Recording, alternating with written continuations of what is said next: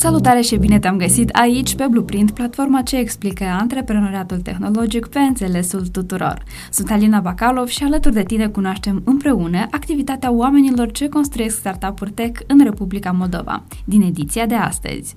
Zilele astea noi am făcut o decizie foarte importantă și foarte crucială. O decizie pe care noi fie să o regretăm mult timp, fie să fim mulțumiți că noi am luat-o.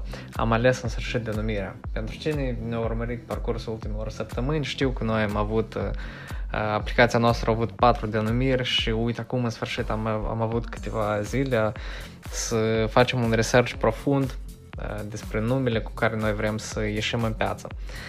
Și după ce am ales 40 și ceva de opțiuni de denumiri, pe care le-am apreciat după 8 criterii diferite într-un tabel cu toți patru membri ai echipei, noi am ajuns la un top 6. Uh, vă spun deodată că aplicația noastră se va numi TripFlow App, avem deja și domeniul registrat, avem deja și un brand bucurat în, în jurul acestei denumiri. Respectiv, Asta a fost decizia noastră, dar ca să deschid câteva secrete, o să citesc top 5 a denumirilor care au luat cele mai multe puncte după aprecierile noastre.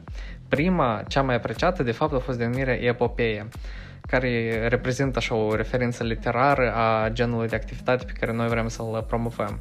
A doua a fost Voyage, a treia Hellpal, a patra Flint și a cincilea abia a fost Trip Flow. Dar, prin decizie comună, și prin faptul că această, anume această denumire a fost susținută de 3 din 4, noi am luat decizia că aplicația se va numi Trip Flow App. Respectiv, avem o denumire și asta e foarte, foarte crută.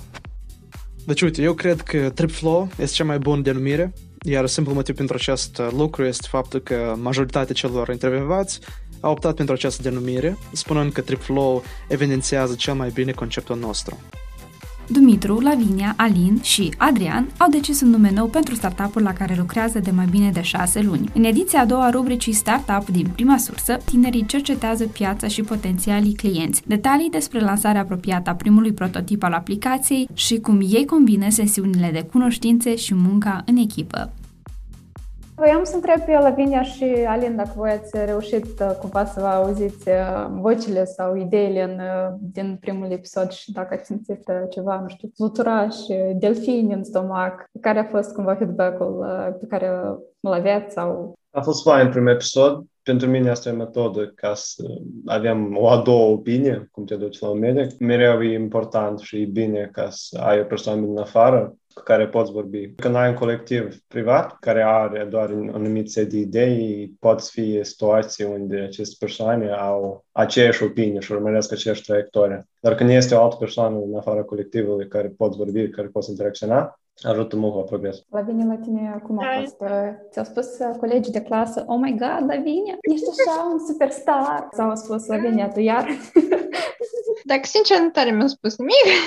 În principiu nu prea știu de toată chestia asta, eu sunt așa mai după scenă. Dar uh, pot spun că așa e uh, puțin ciudat să auzi vocea ta din altă parte, să ascult dintr-o parte. Dar noi să facem asta pe o perioadă de jumătate de an, așa că... Eu știu asta, așa că... E de începutul și să fie cu bine. Uite că noi data trecută am avut așa o mini, bine, hai să spun un mini debate sau un fel de discuție, gen numele unei aplicații, unui startup este foarte important pentru că, în primul rând, vizibilitate, în al doilea rând, vizibilitate și în al treilea rând, vizibilitate. Inițial el a fost TVS, apoi am văzut că i-ați schimbat pe accounturile de social media pe care le aveați două până ce le-ați schimbat numele și pentru că startup-ul de obicei este în continuă mișcare, accelerează orice idee năstrușnică, poate chiar ea să fie.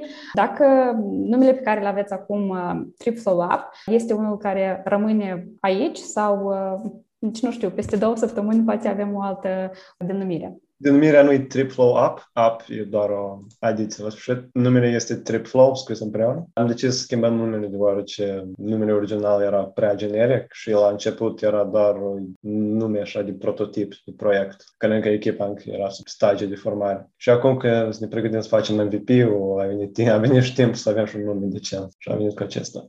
Da, cred că după efortul nostru de aproape o săptămână care ne-am dedicat găsirii numelui, noi denumirea asta o să rămână cu noi pe ceva timp. Adrian spunea că au fost peste 40 de um, propuneri, da?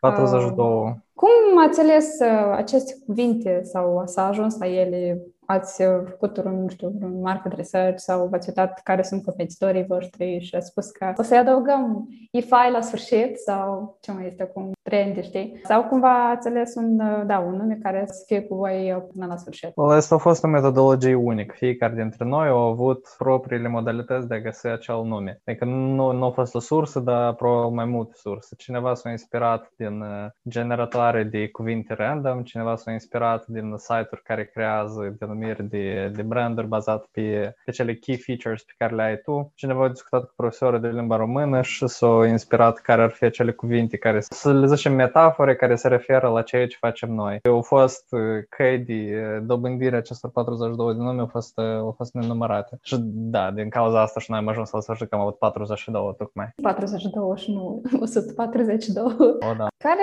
a fost, uh, Dumitru, sentimentul tău pentru știu cumva tu ai fost persoana care inițial a spus că hai să fie TVS. Cât de tare te-a durut ca să faci această schimbare sau uh, a fost pentru tine? Ok, TVS, Triplow, mare diferență acolo, trei literi, două cuvinte. Uh, cum te-ai simțit tu în calitate de omul care cumva a dat numele și acum numele trebuie să fie modificat? Cât de tare a durut? deloc, practic, pentru că TVS a fost doar o denumire pe moment, era gen generică și respectiv după asta m-am gândit că trebuie oricum schimbați și împreună cu echipa cu lucrul ăsta. Ne-am gândit, am analizat, am interviat alți oameni, întrebat chiar pe alți oameni oameni gen ce denumiri lor le place și după asta am făcut un meeting al nostru și am decis uh, anume ce denumiri va fi până la urmă. Și, a, deci uh, am rămas cu Trip Flow. Dacă nu mă greșesc, chiar Dumitru și-a propus Trip Flow. Adică el de la o idee, adică s-a refuzat de o denumire a sa și a câștigat oricum altă denumire a lui. Probabil asta este și frumusețea în această toată evoluție de, de a crea nume și faptul că repede treci de la una la alta și nici nu reușești să spui la revedere, că trebuie să, să-i spui salutul unei noi oportunități. Dumitru chiar a menționat anterior că a avut niște interacțiuni cu oameni și în episodul precedent ați spus că lucrați la Customer Development. Pentru cei care nu știu ce sunt acești termeni un pic din domeniul universului, este vorba despre procesul când tu dezvolți strategia și înțelegi ce fel de oameni, la cine vrei tu să ajungi sau mai bine spus, cine este clientul tău ideal, hai să spunem așa. În cazul dat, eu, știindu pe Adrian din proiectul Accelerator, care a fost fost uh, un uh, accelerator uh, anterior creat de DreamUps.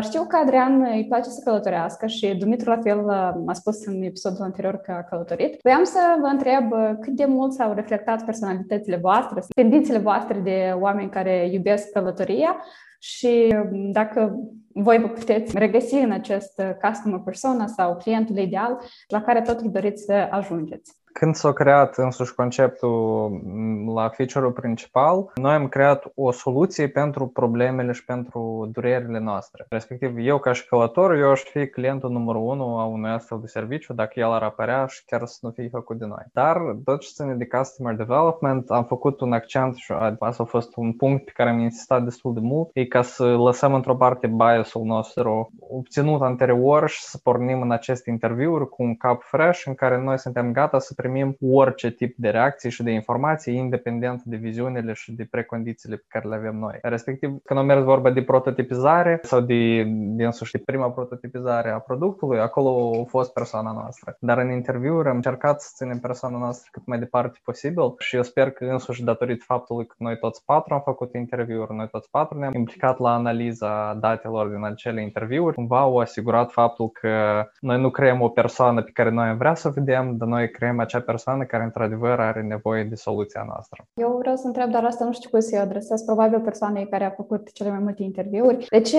nu trebuie să te limitezi la mama, tata, sora, fratele atunci când faci aceste interviuri și încerci să înțelegi necesitățile unui client și cum ați ajuns la oamenii pe care ați ajuns, pentru că în discuțiile anterioare Dumitru a spus că a făcut, a făcut peste 20 de interviuri și dacă poți să mai multe detalii despre cine sunt acești oameni, dacă sunt din Republica Moldova, care ar fi vârsta lor, cum ai ajuns la ei prin e-mail, ei sunat la ora două noapte, ei spune te rog frumos, cum crezi că trebuie să arate un trip up Sau uh, cum, cum ați ajuns la oamenii pe care i-ați intervievat? Deci, în mare parte, au fost oameni de cele cinci continente, în America, a fost uh, Europa, Africa, Australia, Asia, hai să spunem așa, în linii mari. Eu am avut interviuri la ora 2-3 de noapte cu persoane din Australia, am avut la ora, din dimineața la ora 7 cu altă persoană din, uh, din America, America am avut un interviu respectiv, asemenea așa, persoane le-am întâlnit, fost cunoscuți cunoscuți lor mei, plus la asta au fost deja persoane care au răspuns la call-ul meu, adică eu am întrebat, hei, cine călătorește foarte mult și cine vrea să mă ajute cu un interviu, sunt gata să accept și respectiv asta au fost principalele instrumente care am. Sunt contacte, și respectiv, de ce nu trebuie cu familia noastră? În simplu motiv că noi suntem în același societate sau în aceeași cerc și, de exemplu, dacă cum gândești tu, gândești o cealaltă persoană, respectiv nu este mare diferență. De aceea trebuie să fii cât mai clar, cât mai deschis. Adică, respectiv, asta e ideea de bază. Voiam să întreb, interviul a fost chiar pe Zoom sau în formă scrisă sau... Zoom și Messenger, adică uh-huh. call. Gen, gen a fost, ați vorbit față în față, da? Sau cu camerele da, aprinse sau cu microfonul? Da, da, față în față, camera aprinsă, întrebările deja gata, eu dădeam întrebare, persoana răspundea și respectiv asta a fost ideea de bază. Noi avem, o, am, am avut o foaie generică care era întrebări de bază și am întrebat aceleași întrebări aceste persoane și în bază la răspunsurile lor noi deja am făcut oarecare statistică și în bază statisticii este am început să dezvoltăm uh, însuși customer, customer nostru. Da, nu era mai ușor ca să faci un formular uh, și oamenii pur și simplu să răspundă la el în scris și să nu te scoli la ora două noaptea și, nu știu, să, să vorbești cu cineva din Australia. Care a fost uh, decizia sau de ce ai, ai ales sau ai pledat pe această idee ca să fie totuși o discuție reală dintre doi oameni și nu pur și simplu răspund pe un formular sau, nu știu, o solicitare care o vezi pe un site undeva? Well, decizia de a face interviuri versus formular a fost luată de noi în mare parte din cauza că noi am vrut să obținem acurateții maxim posibil din toate aceste, din tot acest efort sociologic. Pentru că dacă noi avem să facem formulare, marea parte a cazurilor, în completarea formularelor pentru startup-uri la început, din experiența de a face startup-uri înainte de asta, este faptul că mulți oameni completează asta dintr-o necesitate sau cu mult mai greu ca să obții informații, informații corecte de la cel om dintr-un formular text decât dacă tu ești cu dânsul față în față. Respectiv, răspunzând la întrebarea, de exemplu, dacă ai vedea o aplicație care spune Travel Matching App, Match with uh, Strangers while traveling, ai descarca-o sau nu? Răspunsurile pe care le primești în formular și vorbind față în față sunt complet diferite. Pentru că și discuțiile face-to-face, ele presupun și ele facilitează discuția, prin fapt poți să atingi un anumit nivel de profunzime în răspunsurile oamenilor pe care, pe care în formulare nu le poți, nu le poți scoate. Respectiv, am, am mers pe decizia asta să cheltuim puțin mai mult timp, dar într-adevăr să cunoaștem care este persoana cine este clientul nostru, cine, cine nu este clientul nostru, care la fel a fost o întrebare importantă și în, în analiza interviurilor și în analiza răspunsurilor, noi nu am apelat doar la cuvintele care ne-au fost răspunse, dar am apelat în unele momente și la emoțiile cu care au fost spuse acele cuvinte. Pentru că asta iarăși este destul de important. Când omul se simte uplifted, când aude o întrebare sau când răspunde la acea întrebare, înseamnă că există o conexiune și această conexiune ar putea explica niște lucruri pentru noi. Și scurt, asta este uh, motivația de ce noi am făcut interviurile. Lavinia, pentru tine, uite, spuneai că ai făcut uh, șapte interviuri și presupun că înainte nu ai avut uh, această experiență. Cum uh, tu poți să o descrii? Care a fost pentru tine? Care au fost fricile tale, de fapt, atunci când ai început să faci acest, hai să spun, research sau investigație, dacă vrei să-i spui, pentru că cam așa și este până la urmă. Da, aș putea spune că la primele două interviuri aveam mari emoții pentru că nu știam uh, cum o să reacționeze oamenii la întrebări sau dacă o să vrei să răspundă la toate, dar uh, treptat văzând că oamenii sunt foarte ok cu toate întrebările și Uh, nu se tem de mine și nici eu de ei. Am avut uh, o experiență foarte interesantă de a vorbi cu oameni uh, din pe tot globul, toate punctele lumii și chiar pot spune că am aflat lucruri noi de la ei despre obiceiurile lor și alte ocupații. Eu am auzit așa o informație că voi acum sunteți de fapt într-un proces foarte complicat sau mai bine spus lucrați într-un ritm accelerat și anume pentru că pregătiți pregătiți, uh, de fapt, prototipul și uh, vreau să spuneți mai mult pentru că eu, de fapt, niciodată nu am uh, avut ocazia să știu despre acest proces. Și când tu spui caietul de sarcini, Eu chiar îmi imaginez un caiet de sarcină, dar presupun că este de fapt un, nu știu, un Google Doc și acolo este enumerat fiecare sarcină pe care trebuie să o îndeplinească o persoană din domeniul IT. Dacă este vreun voluntar să-mi facă un mic intro, de exemplu, de ce trebuie să existe MVP-ul și da, cum este acest proces acum, pe lângă faptul că sunteți mereu în acest proces de a face lucrurile la timp. În momentul dat, efortul cu MVP-ul, noi încercăm să facem cel mai bine ca să reușim să explicăm la băieții din IT cât de coerent posibil ca să ne înțeleagă și să ajungem pe aceiași termeni, folosind și eventual în echipa noastră. Trebuie să dezvoltăm introducerea în aplicație, asta constă în înregistrare, interacțiunea utilizatorului cu algoritmul aplicației de matching și eventual customer support dacă acesta are ceva probleme cu aplicația. După o perioadă extensivă și riguroasă de beta testing cu mai mulți utilizatori invitați, poate chiar și voluntari alții care doresc, vom dezvolta aplicația pe parcursul lunilor. Adrian, poți să explice oamenilor care nu știu ce asta MVP, ce este un MVP? Este din limba engleză Minimum Viable Product, dar presupun că oamenii care încearcă să înțeleagă beta testing și alte, alte terminologii, dacă poți să ne spui mai multe de fapt de ce este important ca să ai un Minimum Viable Product chiar la început de lansarea unui startup. Traducerea ad literum este un produs minim fezabil. Asta este o, un instrument prin care noi putem testa dacă ipoteza noastră la început a fost corectă. Și dacă ipoteza asta într-adevăr va putea produce, va putea fi monetizată și dacă ea într-adevăr rezolvă cele probleme pe care noi am presupus că ea le rezolvă. Respectiv, în momentul în care noi avem o afacere foarte mare care în capul nostru sau cel puțin pe document, ea este o afacere planificată foarte bine, ea trebuie să fie testată la prima etapă prin cele mai esențiale feature-uri posibile. Să dau un exemplu concret, aplicația Clubhouse acum este la etapa uh, fie că e MVP, fie că e deja e beta, adică este, nici măcar nu este aplicația finală. Asta a fost o, uh, o modalitate prin care ei au, au adus la realitate un număr foarte limitat de feature-uri pe care, prin care eu doresc să testeze ipoteza. Ipoteza lor a fost că oamenii vor dori să participe în rumuri și să, discu- să participe în discuții semi-private. Ipoteza noastră în cazul ăsta este că oamenii vor dori să, se, să organizeze călătorii și să invite alți oameni între ei. Respectiv, MVP-ul nostru este dedicat și este făcut în jurul ideii ca el să nu fie foarte complicat, el să aibă câteva feature-uri esențiale care anume testează această ipoteză. Dacă oamenii într-adevăr vor începe să facă călătorile, dacă companiile de turism vor fi interesate în genul ăsta de atragere a clienților, dacă vom putea atrage influencerii, dacă vom putea atrage călătorii amatori. Pentru asta își facem MVP-ul, pentru că până când noi cunoaștem despre clienții noștri, cunoaștem doar prin prisma interviurilor și prin prisma interacțiunilor care le avem. Dar cu un MVP lucrător, noi vom putea vedea deja care este într-adevăr interacțiunea lor cu un produs tehnologic, cu produsul tehnologic pe care noi îl dezvoltăm.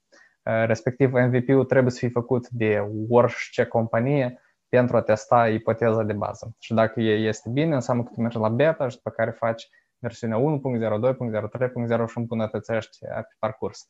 Dacă oamenii nu, nu reacționează atât de mult la acest MVP, înseamnă că el fie trebuie schimbat, și ipoteza trebuie schimbată. Mersi, eu uh, am înțeles și cred că și sper foarte mult că cei care ne ascultă acum uh, la fel au înțeles uh, clar, pentru că în mai multe etape sau în mai multe momente va fi cumva acest MVP, cum să spun, va fi menționat și respectiv voiam ca să accentuez și să trecem mai departe cu deja o claritate și la fel în ediția precedentă noi spuneam că um, toți toți cofondatorii acestui startup au trecut prin chestii care, sau niște failuri, da, sau niște experiențe pe care i-au marcat și dacă sunteți deschiși să ne spuneți despre două lucruri pe care le-ați învățat uh, săptămâna aceasta sau la nivel de, uh, nu știu, lucru în echipă sau probabil acum fiind un proces, uh, presupun, destul de intens, um, care sunt, nu știu, niște chestii care le-ați descoperit sau niște lucruri care trebuie să le îmbunătățiți poate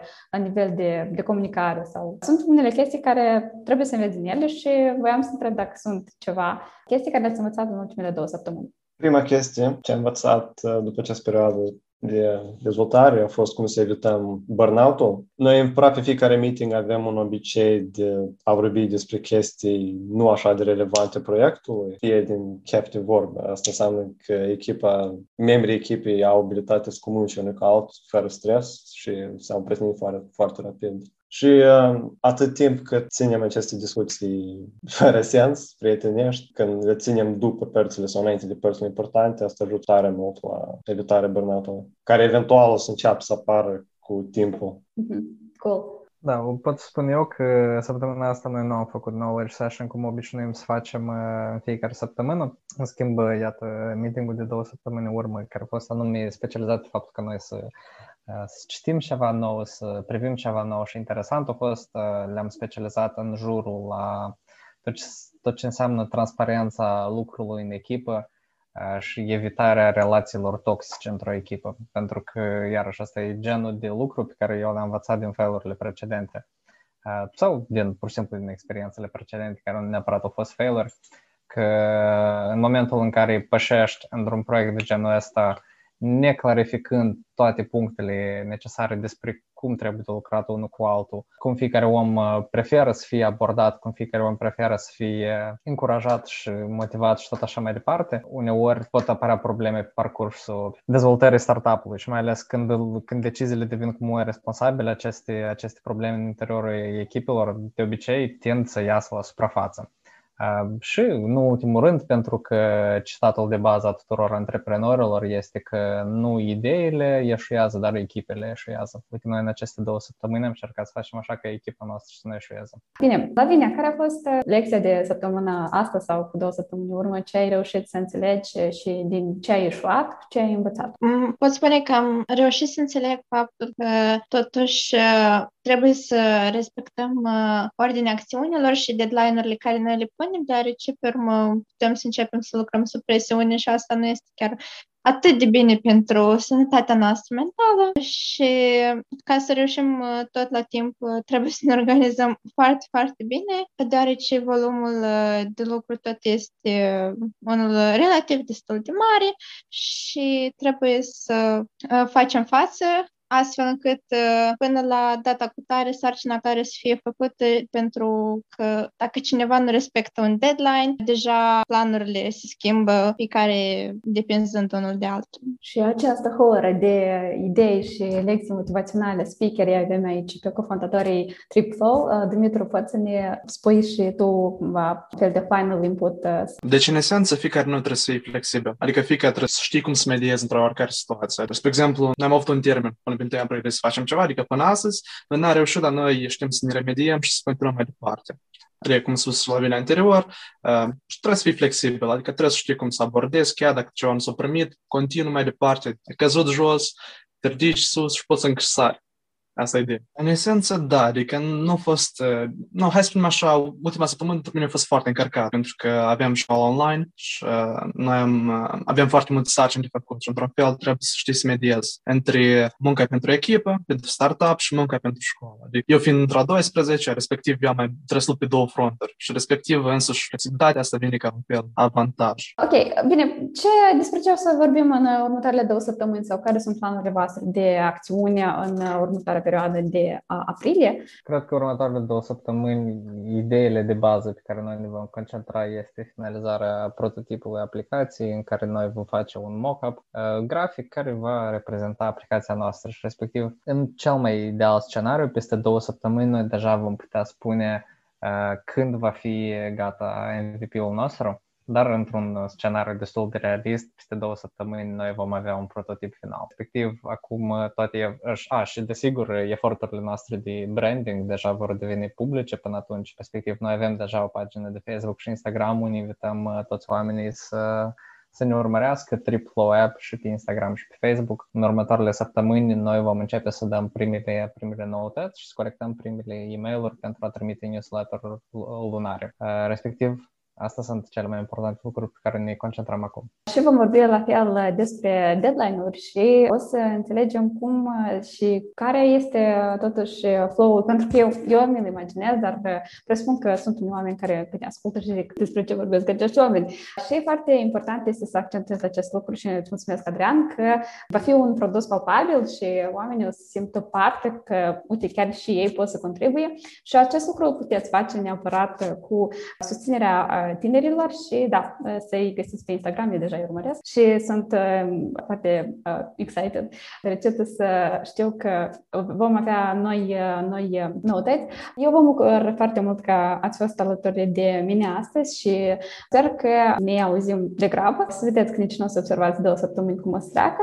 Îți mulțumim că ne asculți și apreciem interesul tău față de startup-urile din țara noastră. Pe parcursul la șase luni vom urmări în timp real cum evoluează această echipă, care sunt barierele și cum tinerii vor depăși aceste obstacole. Creatorii podcastului sunt membrii echipei Dream Ups, comunitatea unde tinerii antreprenori învață, fac schimb de idei și lansează companii globale. Susține-ne pe Patreon și urmărește activitatea noastră pe canalele de socializare Dream Ups.